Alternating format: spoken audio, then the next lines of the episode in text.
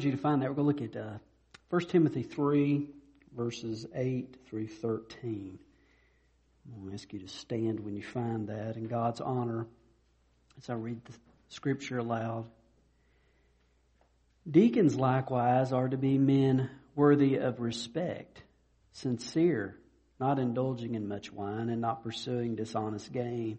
They must keep hold of the deep truths of the faith with a clear conscience they must first be tested, and then, if there is nothing against them, let them serve as deacons. In the same way, their wives are to be women worthy of respect, not malicious talkers, but temperate, trustworthy in everything. A deacon must be the husband of but one wife, and must manage his children and his household well. Those who have served well gain an excellent standing and great assurance in their faith in Christ Jesus. Let's pray. Father, thank you for your word. Tonight, Father, as we look at your truth, just speak to our hearts, Father. What a wonderful truth, Father, to have those among us who are called to, to love you and live for you, to be an example, Father, to minister to your people. I just uh, pray a blessing on Thomas and Rachel. And Father, on our deacons, Father, that uh, you may bless their families and give them courage and strength and just a close walk with you, God. Because no matter what programs we do, what matters most is you in our lives. Because it's about you. So, Father, just speak to our hearts tonight. In your name we pray. Amen. Um, there's a story about a very pious deacon that ended up going into a class of third graders to be a substitute teacher and how he was talking to these third graders, he said, he said, the office of deacon is a very reverent position. And he said, for example, he said, why do you think, boys, that a person would call me a Christian? One little boy looked at him and said, maybe because they don't know you?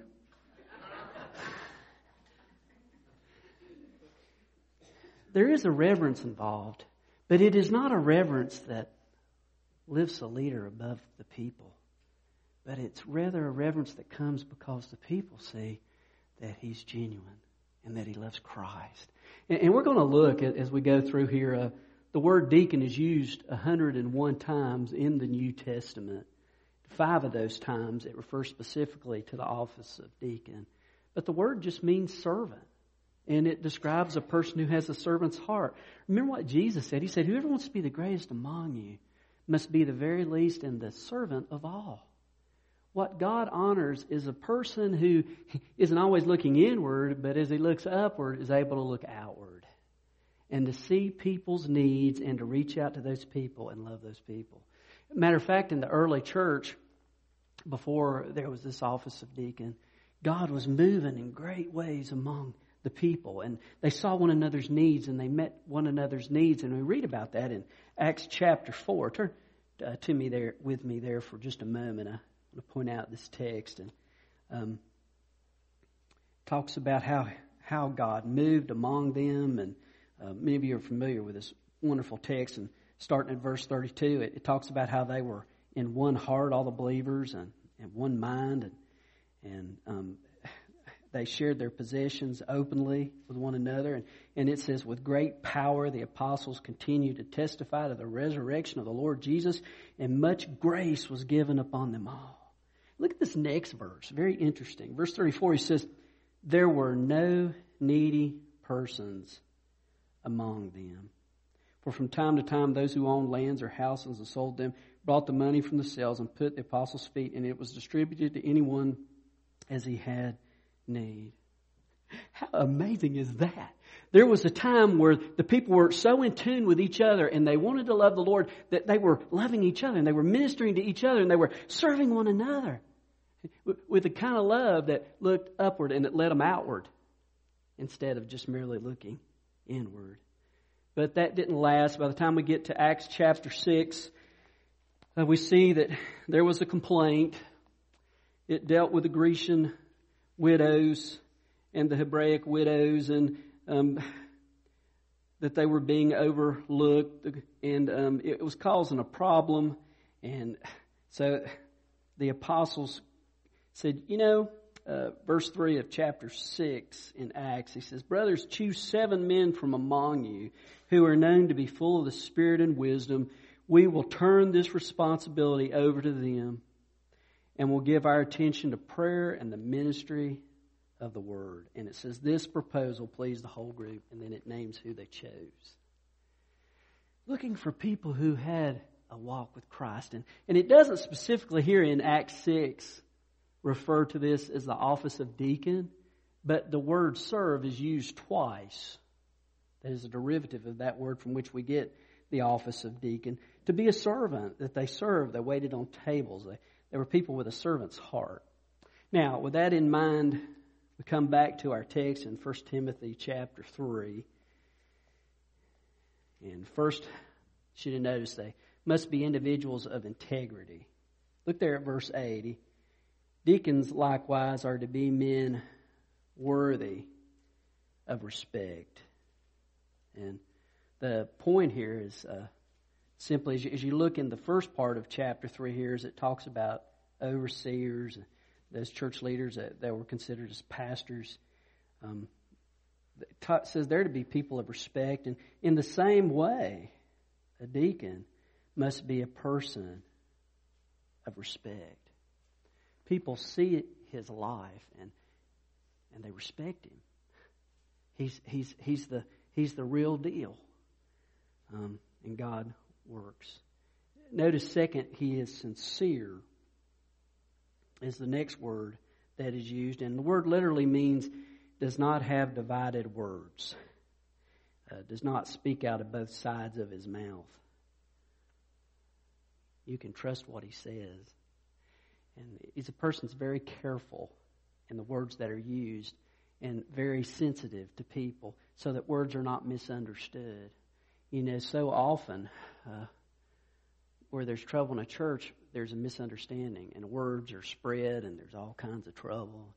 It says, but a, deacon, he, his, his words, he seeks for the truth and he speaks the truth and he's very careful and wise in what he says. He's, he's straightforward as he's out talking to the different people who are in the church and he's serving them. He watches his words and his very life is a life that's sincere, a life that can be trusted. Uh, in the Greek, the word sincere actually comes uh, from the words that mean without wax. And what happened, there were these porcelain dealers who would sell these vases. And often the vases would be cracked and they would cover them with wax in order to, uh, you know, try to get by of giving some vases that weren't uh, in the condition that they were trying to sell them. But so what they would do is they would look up when you're trying to buy these vases and they would show it against the sunlight to see they could see any wax or any cracks. So the picture here is a life without cracks, a, a life that's genuine, that's as it claims to be. Uh, next, says not indulging in much wine. And of course, in that culture, uh, with trouble with the water, wine was a, a com- commonly used with meals. It was a common beverage uh, because it was so difficult often to drink the water. And so the picture here is hey, be sure you don't get too much of that wine. Be sure that it's used just to drink with your meals and not something that is indulged in that causes you to lose your judgment, that causes you to become um, drunk or controlled by something besides the Spirit of God. Uh, that that is critical um, in following. And then notice he says, not pursuing dishonest gain.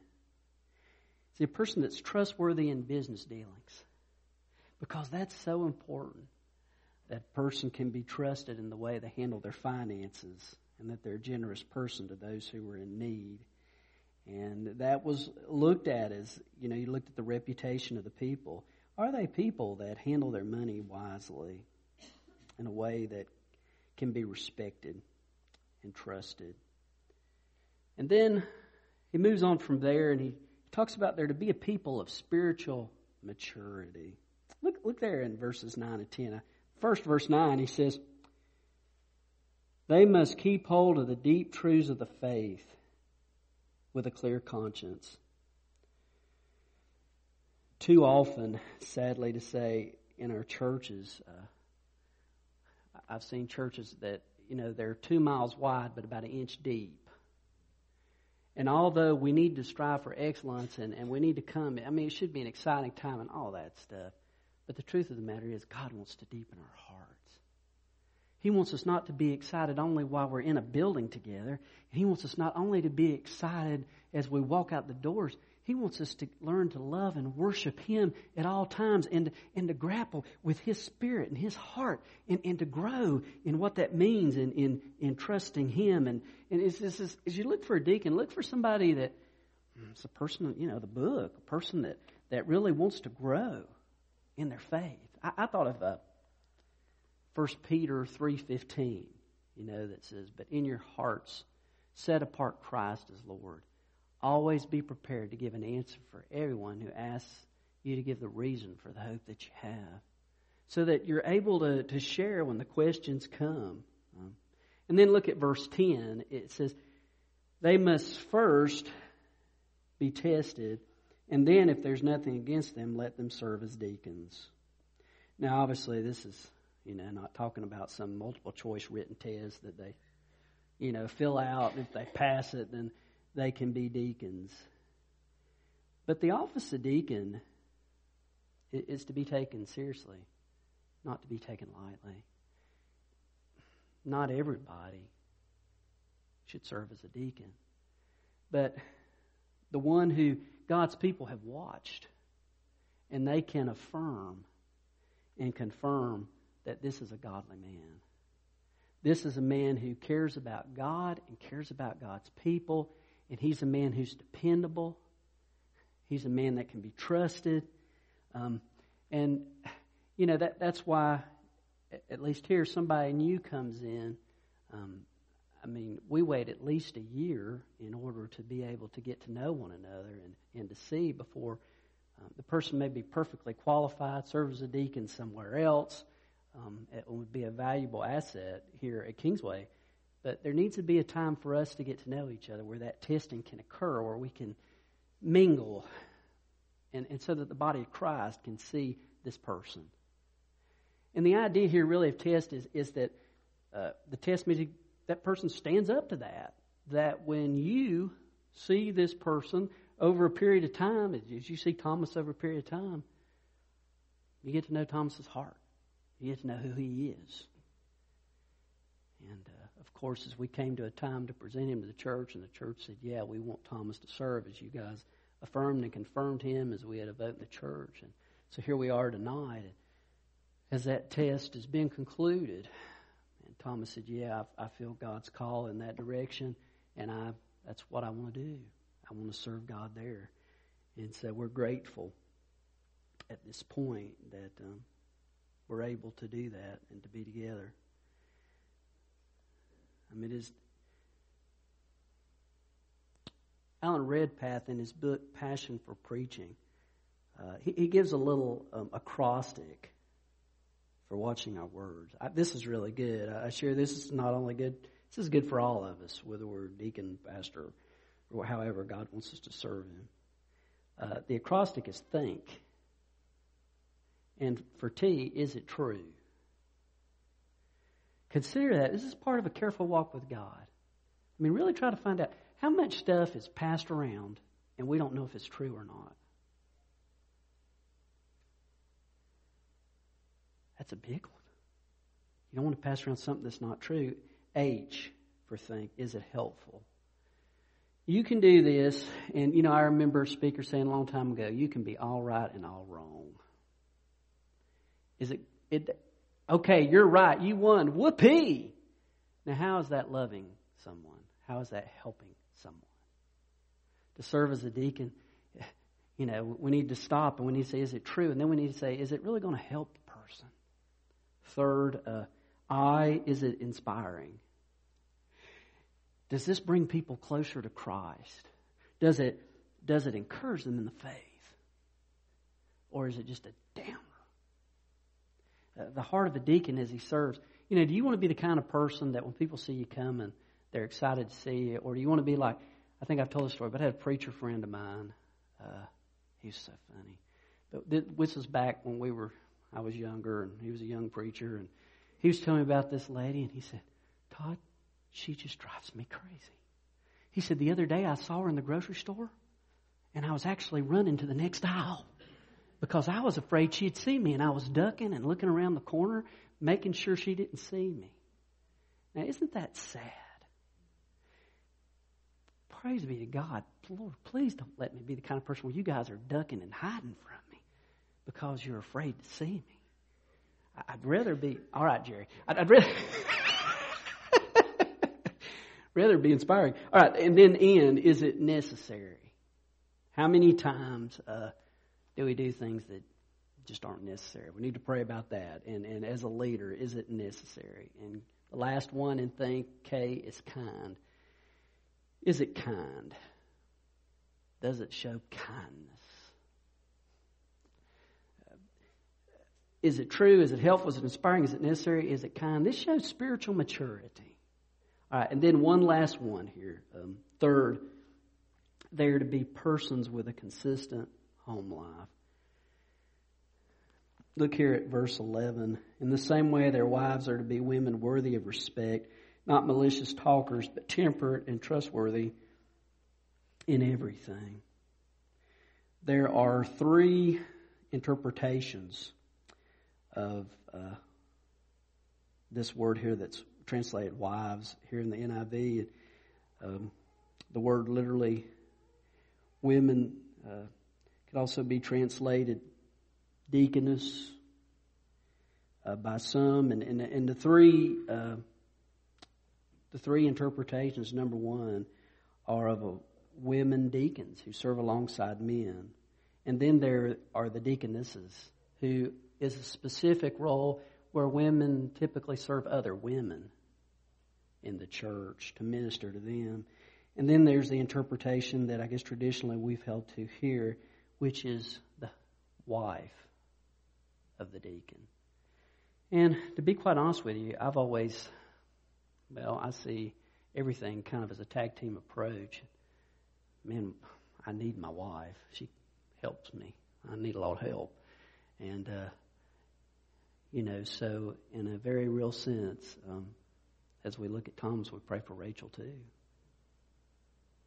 Um, to to be that support and to be, you know, that worker alongside him. And what it's talking about here is, you know, that both that she would, you know, also have a spiritual heart, you know, spiritual maturity. That's what it's talking about here. Um, when it it talks about her and describes her. And then in verse 12, it says, A deacon must be the husband of but one wife and must manage his children and his household well. The picture here is that he's a one woman man, that he's dedicated to his wife. He, he's not gazing at other women and his loyalty's not split, but that he loves her and that he is faithful to her. And uh, one woman man, that's the word and that's the picture. And, you know, we'll have to give some future time to this managed children thing, but. Uh, uh, I heard from the grandparents or future. Uh, uh, and to manage a household well, just says, you know, they're the same people at home they are at church that what they're doing in the home is what they're doing at the church. What they're sharing with their relatives and their friends and their loved ones are what they're doing at church. That's the picture here that's being shared. Now, one last verse here. Uh, verse 13. Those who have served well gain an excellent standing and great assurance in their faith in Christ Jesus. So, what's the blessing? Uh, number one, when you serve people and you love them, they love you. They grow to love you. That's simply what a good standing is. As you're with them for time, uh, there becomes a bond. As you walk together through the good times and as you walk together through the bad times, as you minister together, as you just go through the journey of life together, and as a deacon, as you just love those people, you got a good standing because there's a bond that develops. And the second thing, it says an assurance, a great assurance. There's an assurance that happens when you're living for Christ. You look back and see where you were, and you see where He's taking you, and you go, that can't be an accident. God must be here, and He must be working in my heart and in my life. Uh, one last illustration. I don't know if you guys ever heard of a guy, this guy before. His name is John Eglin. Hmm. John Eglin was a deacon in London, England, years ago. There was a really bad snowstorm. The preacher couldn't show up. John was the only deacon that made it. Somebody needed to preach. John had never preached before, but he thought, well, looking around, I'm the deacon, I guess I'll preach. And then a young man came in in the snowstorm, from the snowstorm, and he sat down. John Eglin took out his Bible, he turned to verse in Isaiah, and the text said, Look to the Lord and be saved. John Eglin wasn't, you know, he, he, all he kept really saying was, It's not what you do, it's not who you are, it's the Lord. So what you have to do is you have to look to the Lord and be saved.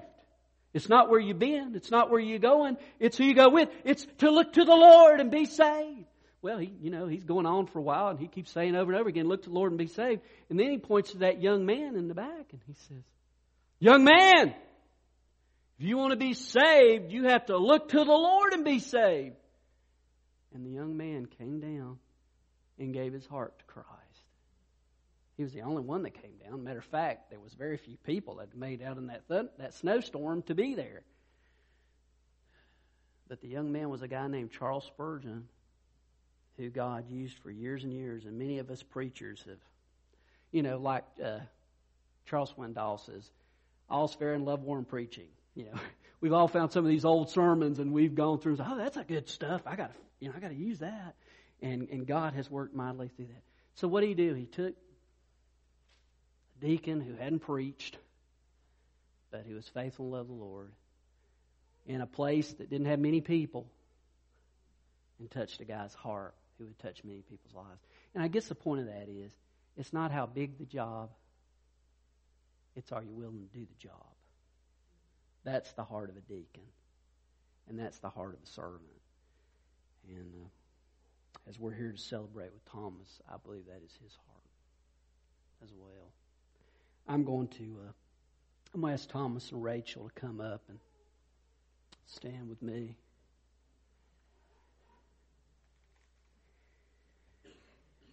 We're going to have an opportunity for those ordained uh, to come and to lay hands upon Thomas to encourage he and Rachel. And uh, so I'm going to ask Thomas to kneel, have a word of prayer, and then I'm going to invite the ordained up. Father, I thank you for Thomas, Lord, and for his beautiful wife, Rachel. We ask for your anointing and for your blessing, for your your strength, God. I thank you for the heart that you've given this guy. And I, Father, I just pray, Lord, that we would be the people to him and to Rachel. Because um, deacon is a job of serving, but we need to be a people with a heart that, that respect and love the servant. And so, Father, I just pray for that, God. I pray that your blessings might be evident among us, and we celebrate this night, this day and we agree with you, Lord, that this man is who we need at the moment, Lord. Thank you for bringing him to be a part of the service of deacon, Lord. In your name we pray. Amen. I want to ask the ordained men to come.